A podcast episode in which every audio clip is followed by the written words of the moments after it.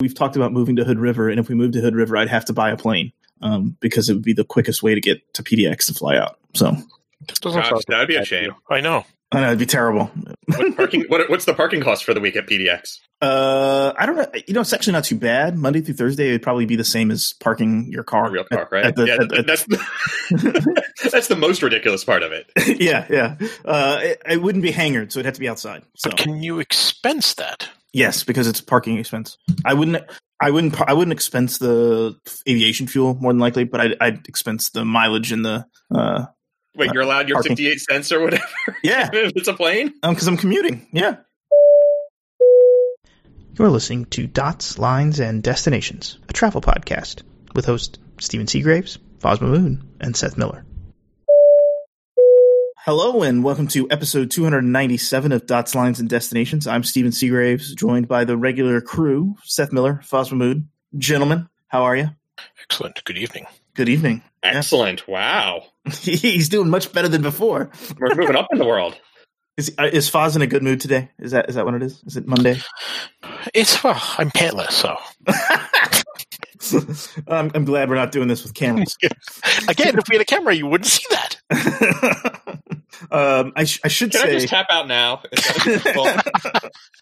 I should say. Or can we take like a 30-second break for me to go find a bottle of vodka? Something. Something has to change here. We've gotten the most feedback I've ever seen on the pickle and cheese sandwich. I mean, it's been the most hot, controversial topic I think we've ever talked about. and truly shows the diversity of cultural experiences, you know, between the United Kingdom and, or I guess, Great Britain. I don't know, the British Isles, Ireland included in there a bit. So I don't know how the proper way to say that is, but, and the United States. And yep. I don't know, man. Well, and I brought up a good point on Twitter. From Ed, a friend of the show, Ed, you know, he said that pickles on sandwiches or, you know, on grilled cheese is just crazy. And I asked a question about Cubano, and that made you double think your response from the last show. I had to concede that I do love pickles on a Cubano. Yeah. But there's a gratuitous amount of pork involved in that. That's true. That's true. Which, you know, I guess I mostly consider it a pork and pickle sandwich that happens to have a little cheese on it, not a pickle and cheese sandwich. Yeah. But that's where I get the idea from. That's like kind of I like that flavor profile. So, yeah.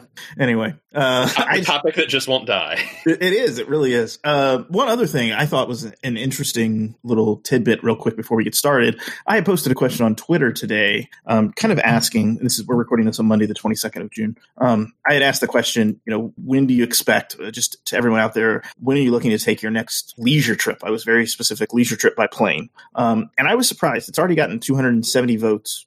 Today, and that you retweeted it, Seth, and the Dots, Lines, Destinations account retweeted it. I'm surprised. Almost 40% said within the next 1 to 3 months is when they're next planning to travel.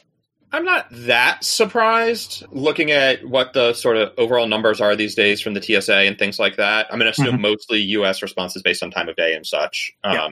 And so, you know, looking at the TSA numbers, the traffic is trending up, but I think a lot of it is leisure travel. So it's your sort of one-off trips. It's not a regular business traveler going every week. And so to continue to do 500,000 to 600,000 people a day, someone's got to be doing it. I was actually, before we got on the call here, was looking at what airports are growing fastest and slowest sort of week over week based on which ones have a decent amount of traffic. And, you know, Maui, it's... the data's 2 weeks delayed because thanks TSA, but the week of Memorial Day week, so starting that Monday through June 6th compared to the week prior, Maui was up 50%. Now, mind you, it was up only to 3,800 people screened during the week, which is 10% of JFK for the week, which is up 40%. But, you know, Jackson Hole, I'm just scanning down the list, Hilo, Bangor, Maine, Lihue. A lot of leisure destinations. Yeah. And some that probably aren't necessarily one way. I mean, is Anchorage considered a leisure destination this time of year, or is that business? I don't know. I mean, a lot of people go to Alaska for the summer. Yeah. Yeah. Palm Beach is up big, 30% for that week. Grand Rapids is probably a mix. I don't know. Burbank is probably a mix. But, yeah, there's Myrtle Beach, solid 23% gain, rocking it. That's got to be the leisure. 3,800 people a week at Maui is 542 a day. Right. I'm like thinking, how many flights must that be? Because isn't United and Delta both still flying, and clearly Hawaiian must still be flying between the islands. Yeah, there's some I know the inter-island traffic. Hawaiian announced, I think it's already taken effect, that because Hawaii moved to pick a phase or whatever, you know, phrasing. They did loosen things up a little bit. Mm. So Hawaiian added service back. But yeah, that's a couple 737s to the mainland and then some inter-island stuff. It's not a ton of traffic by any stretch, but it's coming back. Do you, I mean, Fozz, I guess the question is for you, when do you plan to travel again? Do you plan to travel again soon? Well, every time I try to travel, it gets canceled, so I don't know. I just figured you were probably, of the three of us, you were probably the most likely to just go stir crazy enough to say, screw it, I'm getting on a plane. Where am I going to go? I don't know. I can't really leave the country.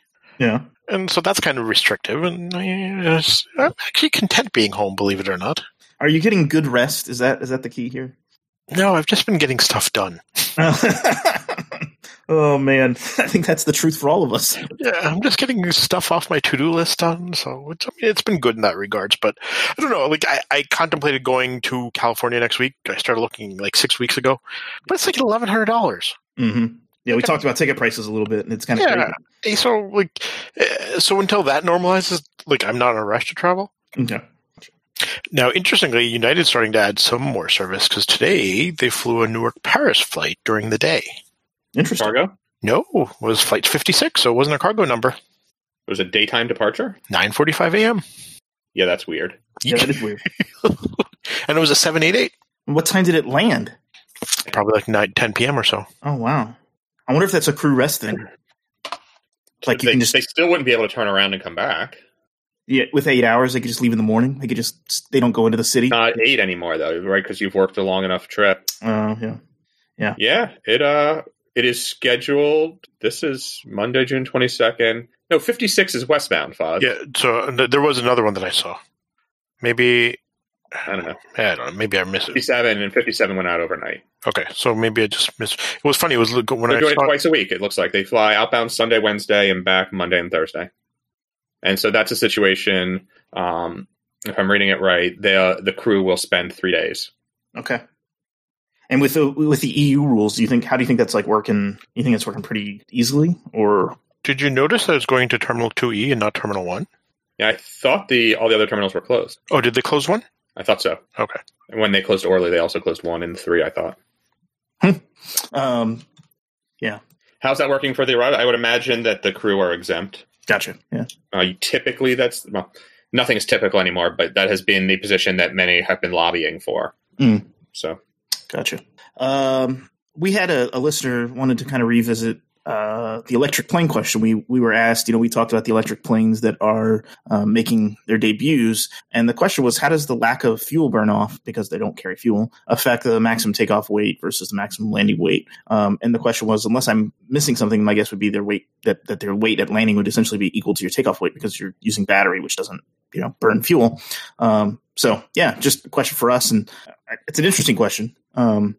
Maximum takeoff weight though, typically on a small plane like that, you're really just limited by, what are you allowed to, what's the maximum weight of the plane? And there's no maximum landing or takeoff weight. I don't know if that's true with the Sea Otter and others, but I know that's the case for, say, a Cessna 172 or 205.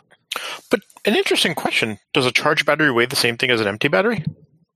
Oh, well, you want to get into physics and, state of matter. I mean, I think it does.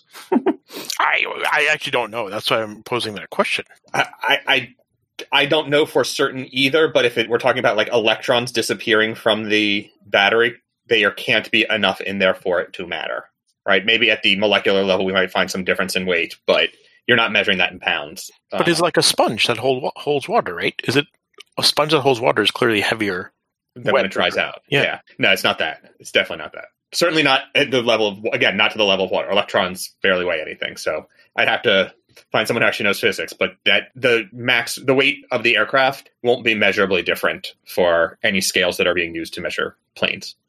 Yeah, and so kind of back to what I was saying, when you talk about the maximum weight of an airplane, you're talking about what the airframe can support. Typically they say you can hold 600 pounds of cargo or something plus 1,000 pounds of person or body weight, and then fuel. does that up your ability to carry more fuel or not fuel, but more luggage or more people? I would say probably not because of the weight simply of the batteries. Yeah, and I think the real scenario where sort of having a different takeoff to landing weight comes into play is for the bigger planes where you can, you know, fly further because of it. Yeah. Right. And they're structurally, that's basically just the impact on the landing gear and the frame of that, something that heavy coming down. And so we're looking at a situation, yes, the electric battery loses some of that advantage, but we're never going to get to a point where, well, I shouldn't say never. At no point in the near future, we're getting to a point where we're looking at that level of range anyways. So it definitely does change the calculations a little bit, but not in a way that really is going to affect, you know, someone's decision whether they were going to go for an electric plane or not, I don't think. Yeah, I agree. So I hope that answers the question. Yeah, maybe if there's another pilot out there that wants to talk about light aircraft, would love to hear from you. And or tell us how much electrons weigh in a battery. Yeah, if you're a physics guy or gal that wants to tell us about the state of matter, let us know. So another topic that has come up that we've already talked about on the show before, but seems to never die, is South African Airlines. Or South African Airways? What is the story here, Seth? They're still alive. They're still alive, which is kind of the story. The bit beyond that is there's yet another proposal for. So they went sort of into receivership, but in South Africa, that's basically. New executives are brought in to define what the new business plan should be, and then they take that business plan and say, this is what it's going to take to stay alive, or, you know, to whatever, you know, the best way to spend what little money is left. And then that has to be approved, including by the creditors. And the latest version of the plan has significant cuts down to like 15 planes, I think, and huge cuts to the staff, and. But the really hard part is it calls for paying off in full the old debt, which includes pension type things and also loans that were given to keep it running, you know, in the time between when it sort of declared that they're going into this receivership and when they'll come out of it. And all told, that's another $500 million. Wow. So, yeah, it's like, I don't know. And someone's saying like, this is the recovery plan. And my response is, and that just gets them out of this. Someone else still has to stump the cash for the recovery plan. To fund like the next set of operation. And the report, you know, the initial report came out and was like, and they don't expect to make any money for at least 2.5 or 3 years. And then there was like a revised version that came out. It's like, oh, no, we only meant 18 months of not making money. It'll be much better this way. And nothing else changed really. So, yeah. Maybe Alitalia and South African should just pair up and just be the airline that never dies. Well, right. But, I mean, it's not like matter and antimatter or where they mix, they explode, is it? I don't know. Maybe we could find out. Is it pasta and antipasta? I think Fozz should invest at this point. Maybe he should take it over. I have $39. I'll invest towards this cause. Wow, that's probably what they're worth. Not didn't you hear, Stephen? $500 million. Come on. Well, I mean, on paper. To be fair, the exchange rate between the dollar and the rand right now is pretty favorable, but yeah, it's stupid, and who knows? But at this point, basically, the government sort of can't let it collapse, but also because of the impact of the people, but also can't afford to keep it running, and so finding new outside money is going to be critical. And you know, it's not like Comair, which is the other local airline, or anything else down there is doing any reasonable levels of business right now, just because they're also shut down for COVID. Yeah. And I mean, with that, do they talk at all about the impact of COVID and like what they see long term? Like, is that calculated into their basically financial outlook? I think it sort of is, but not enough to really matter. For what it's worth, also, sorry, I did decide to Google, does a battery weigh less when it's discharged? And the answer is technically yes, but it is not in a scale that can be measured by modern technology. There you go, Fozz. Google. The entire Chevy Volt battery of 16 kilowatt hours would lose approximately 0.6 times 10 to the negative ninth kilograms, half a microgram. I'm learning all kinds of new terms today. Microgram. Didn't know that existed. Dude, that's the glory of the metric system. You start with the unit, and then you just put the prefixes in front of it in either direction. Oh yeah. I'm sure we're going to get some feedback. You have like your petagrams if you get big enough. Decagram. Yeah. So, I mean, do you think then South Africa, this is kind of the death knell, or do you think they're I think someone's going to find a way to make this whole disaster keep flying, because that's the way it seems to go. Yeah. Oh boy. I mean, it's sad that, you know, there's people kind of like looking at their jobs and wondering, will they continue to have a job, you know, into the future? But I guess that's the reality of the time that we're in. So, but I mean, I guess, you know, with South Africa a little more than Alitalia, right? The country kind of needs it, right? There's not a lot of options if it goes away. Because they're pretty isolated in the grander scale. Yeah. When did the employees recognize that? Like, when did they actually do something fair rather than trying to be so focused on their personal gain? Right. That's really what it comes down to. Is the employees are asking for a lot of stuff the company can't afford, and that's why they're in the situation they're in. That's a good question. The only thing I'd be careful about is the use of the word fair.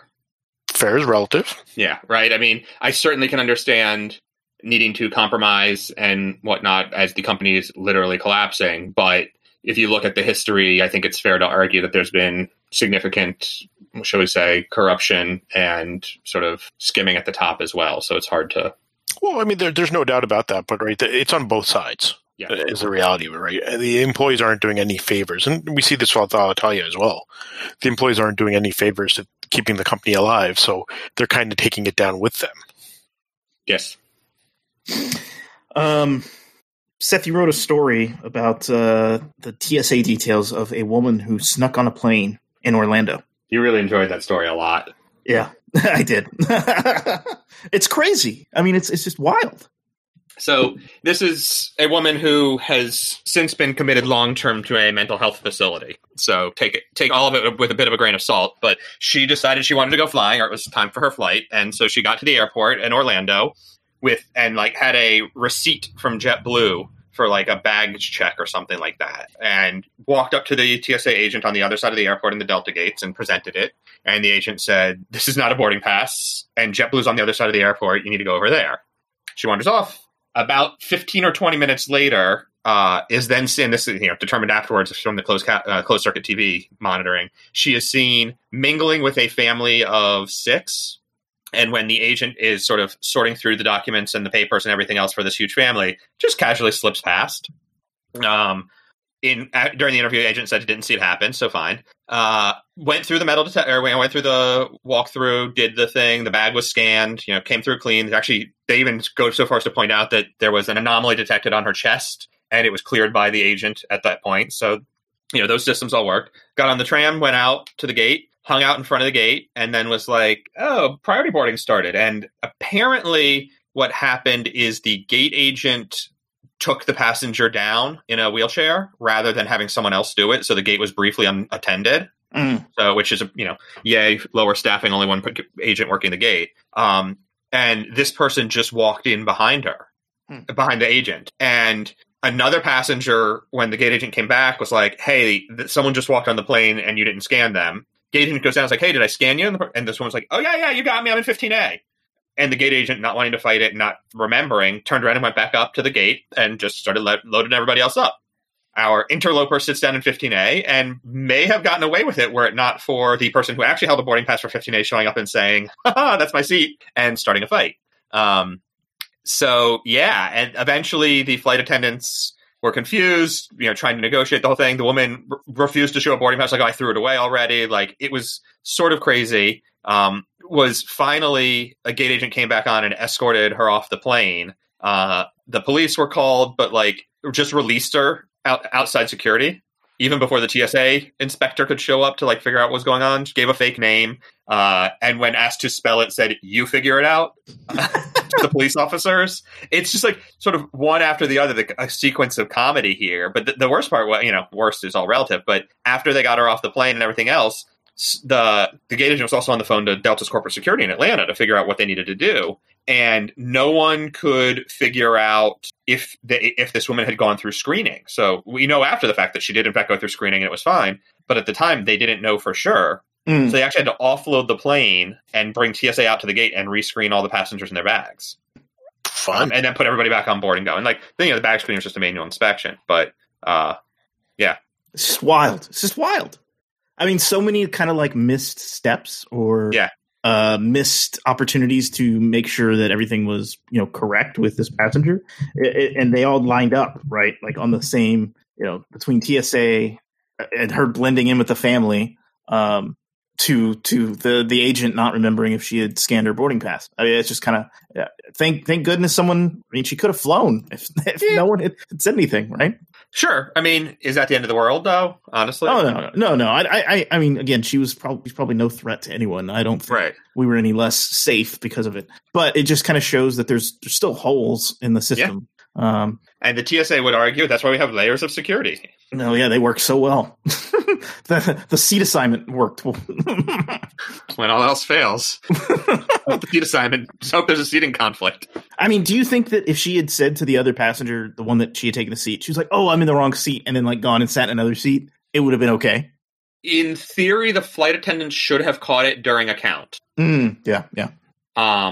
But it's happened before, right? People have flown before, so it doesn't always get caught. Hey, just go hide in the bathroom when they're doing the count. Yeah. Anyway, it really was a fun. I really enjoyed reading the TSA version of it, and then sort of writing an even slightly more amusing version, I thought. But yeah, it's not quite a how-to guide, but it was close. You have to add Fozz's advice on hiding in the bathroom, I guess. Yeah, we do not endorse skipping security or anything. So anyway, next story up is Changi at Singapore T5, which is the new terminal that they were in the process of starting to build or planning to build, has now been delayed at least 2 years. And this is all due to COVID, though, right? I mean, that's the whole crux of this. Hands down. Yeah, disappointing.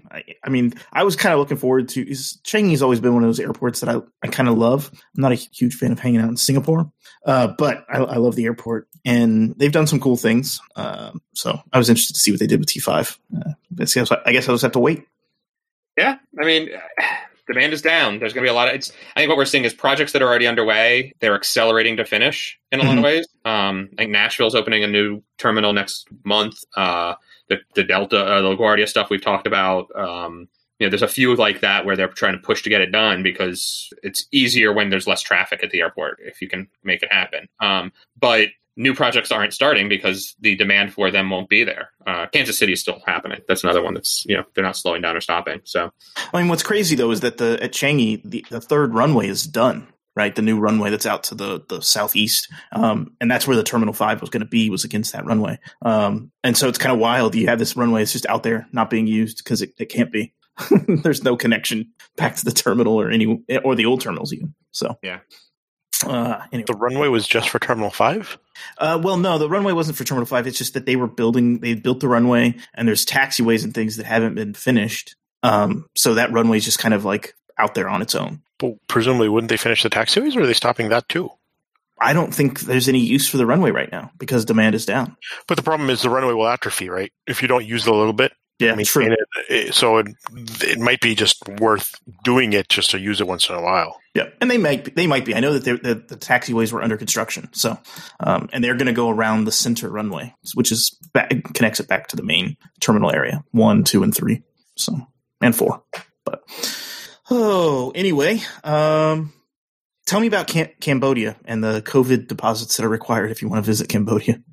Well, for starters, you can't get a visa anymore, so it's all a moot point. Right? They stopped issuing visa on arrival, which was the way most people seemed to visit, certainly Americans, because it was you just paid the cash and you walked in. Beyond that, though, and it's not just them, but that was the first story I saw about it. The Cambodian government is requiring passengers inbound to prove that they have several $1,000s available to cover the costs of quarantine and or treatment should they contract coronavirus. And I think in the case of Cambodia, you are actually expected to produce a deposit, like give them the money to hold in escrow kind of situation. Mm-hmm. Dubai is opening back up to tourism on July 7th. They announced on Sunday, and they are requiring proof of funds, but not going to hold your money. To a similar extent, though, you either have to demonstrate that you have health insurance that includes that sort of coverage and documentation that says it does, which, by the way, most travel insurance does not include coverage for quarantine and treatment of COVID, as I understand it. Or you have to prove that you have enough money to cover your healthcare costs in a Dubai hospital. Which could be a lot of money. Not nearly as bad as coming to the U.S. Yeah.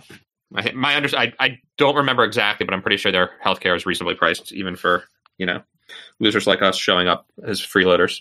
So have they said like what that is? It just you have to cover some set amount that they estimate for COVID coverage for Dubai? Yeah, I don't remember seeing a number in the what's it called, the infographic, but yeah, it's, you know, this is the challenge of opening back up. And then there's also the you have to produce a negative PCR test within the last 96 hours or 72 hours, depending on the country. Cyprus has a website you have to fill out before you show up. You know, there's a lot of, and that's one of the big challenges with travel right now, is that the rules are sort of different everywhere.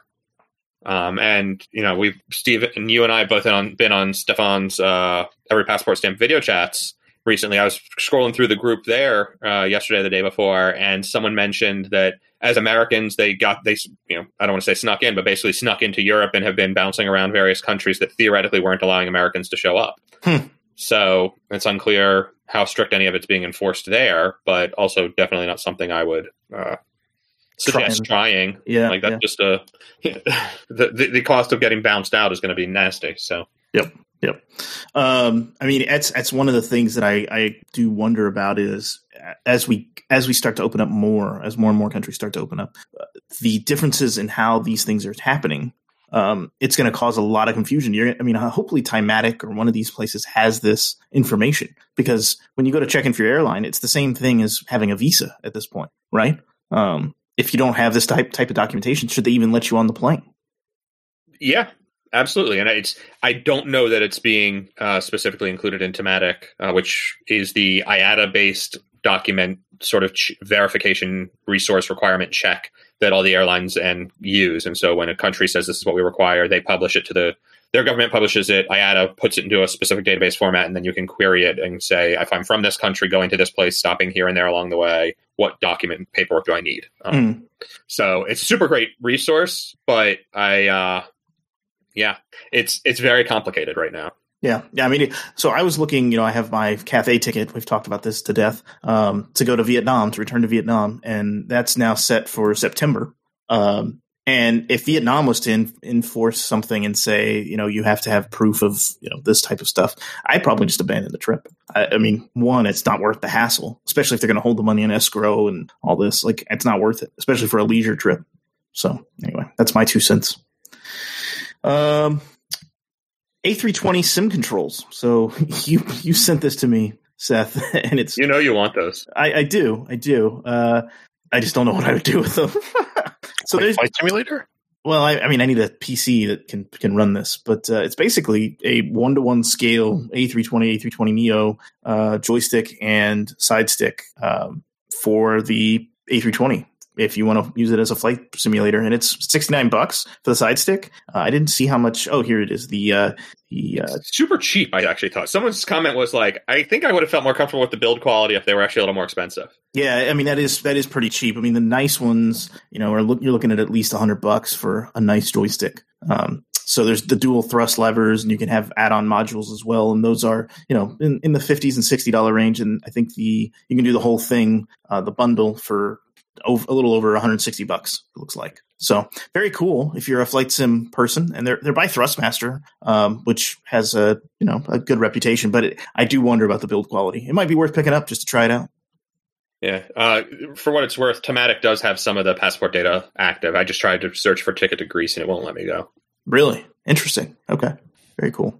Yeah, but maybe I'll test this Thrustmaster joystick out. Yeah. You were saying you need to get a gaming PC for that, though, huh? Yeah, I need a different PC. I don't actually have anything that'll play it, a simulator right now. So, yeah. What else we got? Oh, Frontier and Islip. They've added Las Vegas. Reed, one of our listeners, sent us this. So they're now flying, or they're going to fly Islip to Las Vegas nonstop next year. The next year, they have a weird footprint, don't they? Atlanta, Fort Lauderdale, Orlando, West Palm, Fort Myers, Tampa are the other ones I see. That's 1, 2, 3, 4, 5, 6. There's apparently a few others that they didn't fly in February, so I don't have them listed. But Vegas kind of makes sense just because of the leisure destination piece. Yeah. But I mean, they've had this kind of foothold in Islip between them, Southwest, and Fozz mentioned U.S. Airways / American fly out of there as well. Kind of a strange little foothold. Yeah, I'm actually. They now are the fly to the most destinations. Southwest has basically BWI, Fort Lauderdale, Orlando, Palm Beach, and Tampa. So some overlap with the Frontier routes, and then American flies to Philly. So it's honestly more traffic than I thought Islip would have. The sort of long haul to Vegas will be interesting. You know, maybe it was Fozzie you mentioned, like going into the city if you live on Long Island or going into JFK or LaGuardia sucks, and it would be JFK for a Vegas flight. So. Right. I can understand that there'll be some demand. I do think picking now as a time to go after big leisure demand next year is maybe an interesting choice, but I also don't know if Islip is helping subsidize some of the new routes. Yeah, but I mean, let's talk about that a little bit, because one of the next few stories we have is JetBlue kind of doing some weird things when it comes to route expansion and changes to the route network. Yeah. So, I mean, do you think this is a bad time for airlines to kind of go after markets where they have a chance to make a dent? I don't quite get planning 8 months in advance right now.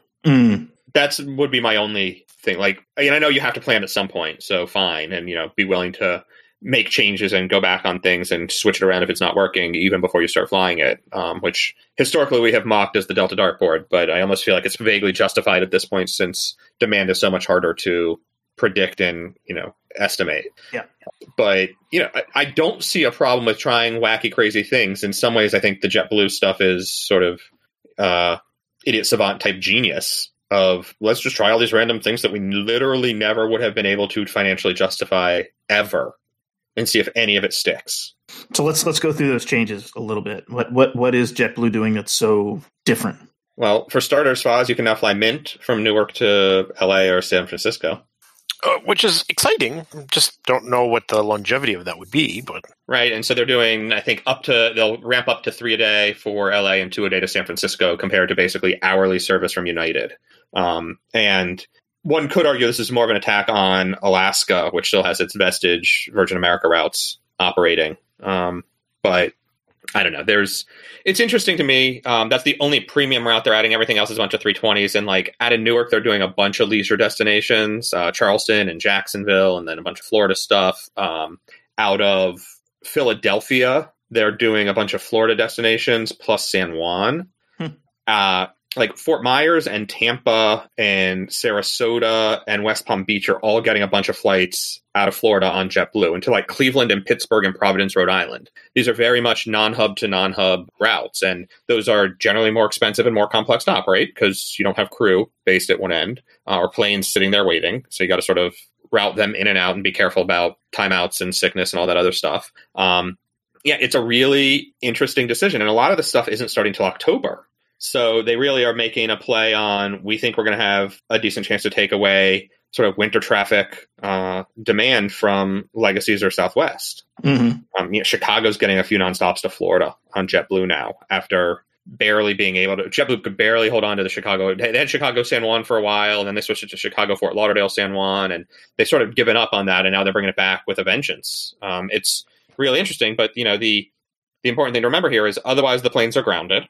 And the crew is grounded, and that costs them money. And so, the threshold used to be, we only have so many planes. We can only get planes so quickly. So any new route we add or anything we operate has to deliver better margins than what it's replacing. And now what it's replacing is literally a plane parked on the ground somewhere that's burning cash. So your comparison is basically, can I cover fuel costs at this point? Not real profit, just fuel costs, essentially. So, The threshold is much lower, but I also have to say, to JetBlue's credit, they literally, we all know that every route is always subject to cancellation because if the airlines aren't making money, they're not going to stick around forever. They actually explicitly stated in the press release on this one, to the effect of, we will reevaluate these routes as necessary and only keep the ones that are useful. So it's almost like they're admitting they're throwing a bunch of stuff at the wall to see what sticks, but they're throwing it. It's a good time to take a risk, right? Because your staff costs are paid for by the loans. Right. So the question is, what happens October 1st? Right. Well, and so if you're JetBlue, a number of these routes launch October 1st, which is kind of crazy, but yes. But I don't know how that makes sense. Well, I think what they're hoping is there'll be enough of a recovery in the leisure market that they can afford to fly them cheaper or, slightly more revenue or net money than parking them and having the layoffs. But the challenge is in October, in theory, kids are back at school, right? Domestic leisure travel is generally the biggest driver is the kids' school schedule. So presumably the domestic leisure travel will have tapered off by September. So launching these in October, I don't understand how that makes any sense. It's a lot of snowbird routes. And they probably have to get them somewhat, settled before to get people ready for the Christmas, Thanksgiving holidays, right? They want the routes in place. They want to be able to sell them, that kind of thing. I don't know. It's a long runway for holiday travel. Yeah, that's true.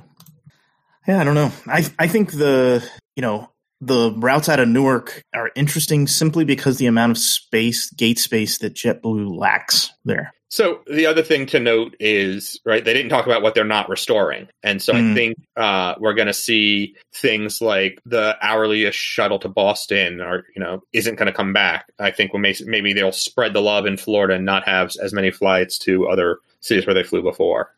So trying to vary it up. Because you're right. I mean, the JetBlue was already competing with United and against Spirit, even after Southwest left. Frontier is showing up. Like, there's a lot of very low yield traffic in and out of Newark down into Florida these days. So trying to find the right bits of that is a challenge. Yeah, yeah.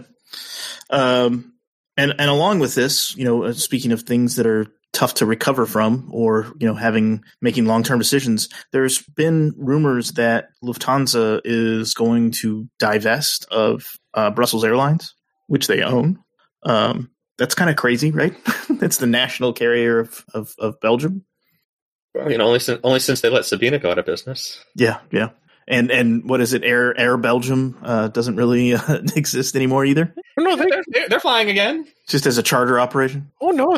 They're launching newer routes to the Caribbean. Oh, really? And they're moving to Brussels, one of the routes to Brussels airport from Charleroi. What mailing list are you on that you know this? I just read that somewhere. Oh, that's interesting. I didn't know. We'll see if they survive, right? They actually posted a profit last year because of all the wet lease flying they were doing because of the 787s. Yeah. So, is that kind of how they're staying afloat right now is just wet lease flying and not... No, I assume it's repatriation charters. Yeah, I don't think they're doing any wet lease flying because I'm pretty sure all those planes got grounded. Mm. Yeah, because they were doing things for like LOT and others. And BA. Yeah, LOT and BA were the two big ones. Yeah. And speaking of BA, the 747s are not long for this world. Is that what I'm hearing, Seth? Probably, but no one's saying it officially. Huh. There's a pilot who basically indicated that the company announced indefinite suspension of all training flights for recertification or recurrent certification on the 747 fleet. Hmm. Which that's a 6 month process. So every 6 months they have to do it. So if you're not recertifying pilots within 6 months, you run out of pilots who can fly those planes. Yeah. That's that's pretty wild because a large chunk of their fleet is 787 or 747s. Excuse me. It's 28 planes, I think I counted. Oh, that's all they have left. Huh. Yeah. So, it's interesting to me. But can you backfill that with the 777s and the 350s and the 787s? Probably. Yeah. The other consideration is that remember BA is in a massive fight with all of its unions right now. Yep. So is this a negotiating tactic? Hard to say. Wouldn't surprise us if it was based on BA's treatment of their employees. Yeah. Anything else you guys want to talk about? There's a giant plume of dust from the Sahara Desert that crossed the Atlantic Ocean. It hit Puerto Rico earlier today and is expected to make the southeastern United States coast later this week. Wow. Is it noticeable in Puerto Rico? Like, is it? Oh, yeah. Hazy? Yeah, like vastly noticeable, horrible air quality, obscuring the sky kind of things. Wow.